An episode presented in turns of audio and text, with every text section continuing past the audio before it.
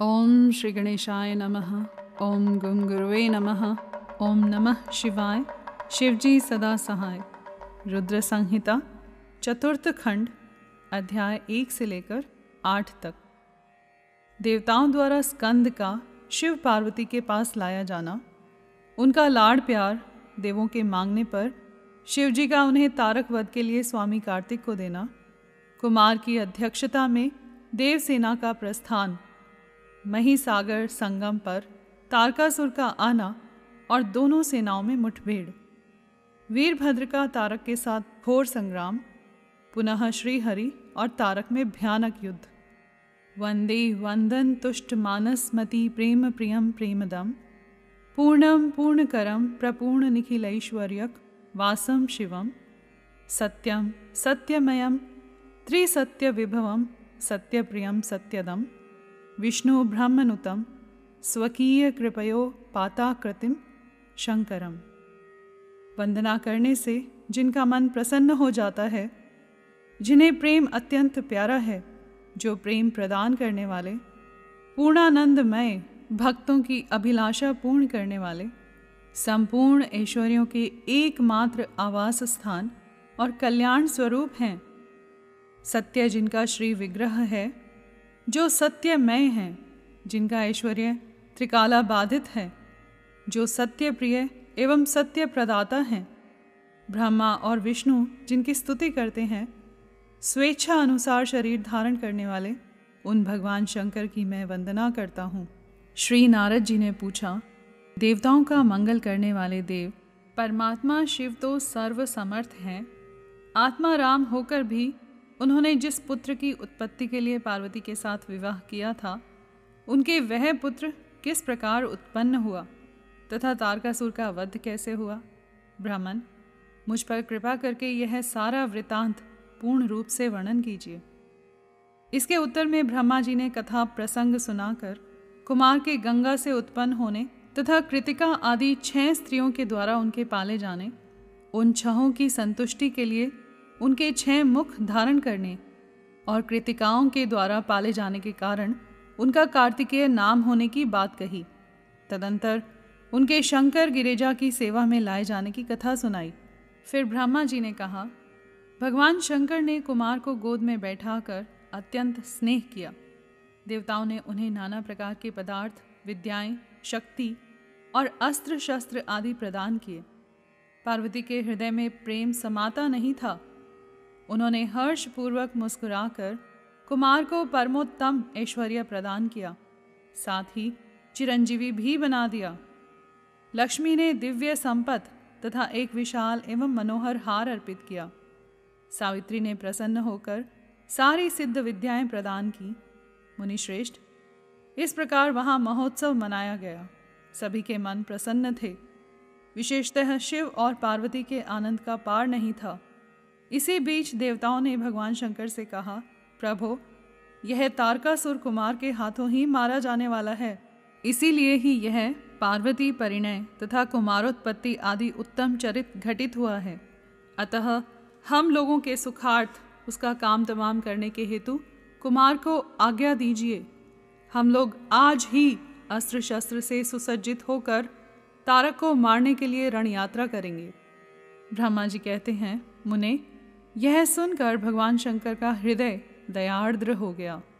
उन्होंने उनकी प्रार्थना स्वीकार करके उसी समय तारक का वध करने के लिए अपने पुत्र कुमार को देवताओं को सौंप दिया। फिर तो शिवजी की आज्ञा मिल जाने पर ब्रह्मा, विष्णु आदि सभी देवता एकत्र होकर गुह को आगे करके तुरंत ही उस पर्वत से चल दिए। उस समय श्री हरि आदि देवताओं के मन में पूर्ण विश्वास था कि ये अवश्य तारक का वध कर डालेंगे। वे भगवान शंकर के तेज से भावित हो कुमार के सेनापतित्व में तारक का संहार करने के लिए रण क्षेत्र में आए। उधर महाबली तारक ने जब देवताओं के इस युद्धोद्योग को सुना, तब वह भी एक विशाल सेना के साथ देवों से युद्ध करने के लिए तत्काल ही चल पड़ा। उसकी उस विशाल वाहिनी को आती देख देवताओं को परम विस्मय हुआ। फिर तो वे बलपूर्वक बारंबार सिंहनाद करने लगे। उसी समय तुरंत ही भगवान शंकर की प्रेरणा से विष्णु आदि संपूर्ण देवताओं के प्रति आकाशवाणी हुई। आकाशवाणी ने कहा, देवगण, तुम लोग जो कुमार के अधिनायकत्व में युद्ध करने के लिए उद्यत हुए हो, इससे तुम संग्राम में दैत्यों को जीतकर विजयी होोगे ब्रह्मा जी कहते हैं, मुने, उस आकाशवाणी को सुनकर सभी देवताओं का उत्साह बढ़ गया। उनका भय जाता रहा और वे वीरोचित गर्जना करने लगे। उनकी युद्ध कामना बलवती हो उठी और वे सब के सब कुमार को अग्रणी बनाकर बड़ी उतावली के साथ मही सागर संगम को गए। उधर बहुसंख्यक असुरों से घिरा हुआ वह तारक भी बहुत बड़ी सेना के साथ शीघ्र ही वहाँ आ धमका, जहाँ वे सभी देवता खड़े थे। उस असुर के आगमन काल में प्रलयकालीन मेघों के समान गर्जना करने वाली रणभेरियाँ तथा अन्य अन्य कर्कश शब्द करने वाले रणवाद्य बज रहे थे। उस समय तारकासुर के साथ आने वाले दैत्य ताल ठोकते हुए गर्जना कर रहे थे। उनके पदाघात से पृथ्वी काँप उठती थी। उस अत्यंत भयंकर कोलाहल को सुनकर भी सभी देवता निर्भय ही बने रहे। वे एक साथ मिलकर तारकासुर से लोहा लेने के लिए डटकर खड़े हो गए। उस समय देवराज इंद्र कुमार को गजराज पर बैठाकर सबसे आगे खड़े हुए। वे लोकपालों से घिरे हुए थे। और उनके साथ देवताओं की महती सेना थी। तत्पश्चात कुमार ने उस गजराज को तो महेंद्र को ही दे दिया और वे स्वयं एक ऐसे विमान पर आरूढ़ हुए, जो परम आश्चर्यजनक तथा नाना प्रकार के रत्नों से सुशोभित था। उस समय उस विमान पर सवार होने से सर्वगुण संपन्न महायशस्वी शंकर पुत्र कुमार उत्कृष्ट शोभा से संयुक्त होकर सुशोभित हो रहे थे। उन पर परम प्रकाशमान चवर ढुलाए जा रहे थे। इसी बीच बलाभिमानी एवं महावीर देवता और दैत्य क्रोध से विवल होकर परस्पर युद्ध करने लगे। उस समय देवताओं और दैत्यों में बड़ा घमासान युद्ध हुआ। क्षण भर में सारी रणभूमि रुंड मुंडों से व्याप्त हो गई। तब महाबली तारकासुर बहुत बड़ी सेना के साथ देवताओं से युद्ध करने के लिए वेग पूर्वक आगे बढ़ा। उस रण दुर्मद तारक को युद्ध की कामना से आगे बढ़ते देखकर इंद्र आदि देवता तुरंत ही उसके सामने आए। फिर तो दोनों सेनाओं में महान कोलाहल होने लगा। तत्पश्चात देवों तथा असुरों का विनाश करने वाला ऐसा द्वंद्व युद्ध प्रारंभ हुआ, जिसे देखकर वीर लोग हर्षोत्फुल्ल हो गए और कायरों के मन में भय समा गया। इसी समय वीरभद्र कुपित होकर महाबली प्रमद गणों के साथ वीराभिमानी तारक के समीप आ पहुँचे। वे बलवान गण नायक भगवान शिव के कोप से उत्पन्न हुए थे। अतः समस्त देवताओं को पीछे करके युद्ध की अभिलाषा से तारक के सम्मुख डट गए। उस समय प्रमद गणों तथा सारे असुरों के मन में परमोल्लास था। अतः वे उस महासमर में परस्पर गुत्थम गुत्थ होकर जूझने लगे। तदंतर वीरभद्र से तारक का भयानक युद्ध हुआ। इसी बीच असुरों की सेना रण से विमुख हो भाग चली। इस प्रकार अपनी सेना को तितर बितर हुई देख उसका नायक तारकासुर क्रोध से भर गया। और दस हज़ार भुजाएँ धारण करके सिंह पर सवार हो, देवगणों को मार डालने के लिए वेगपूर्वक उनकी ओर झपटा। वह युद्ध के मुहाने पर देवों तथा प्रमद गणों को मार मार कर गिराने लगा।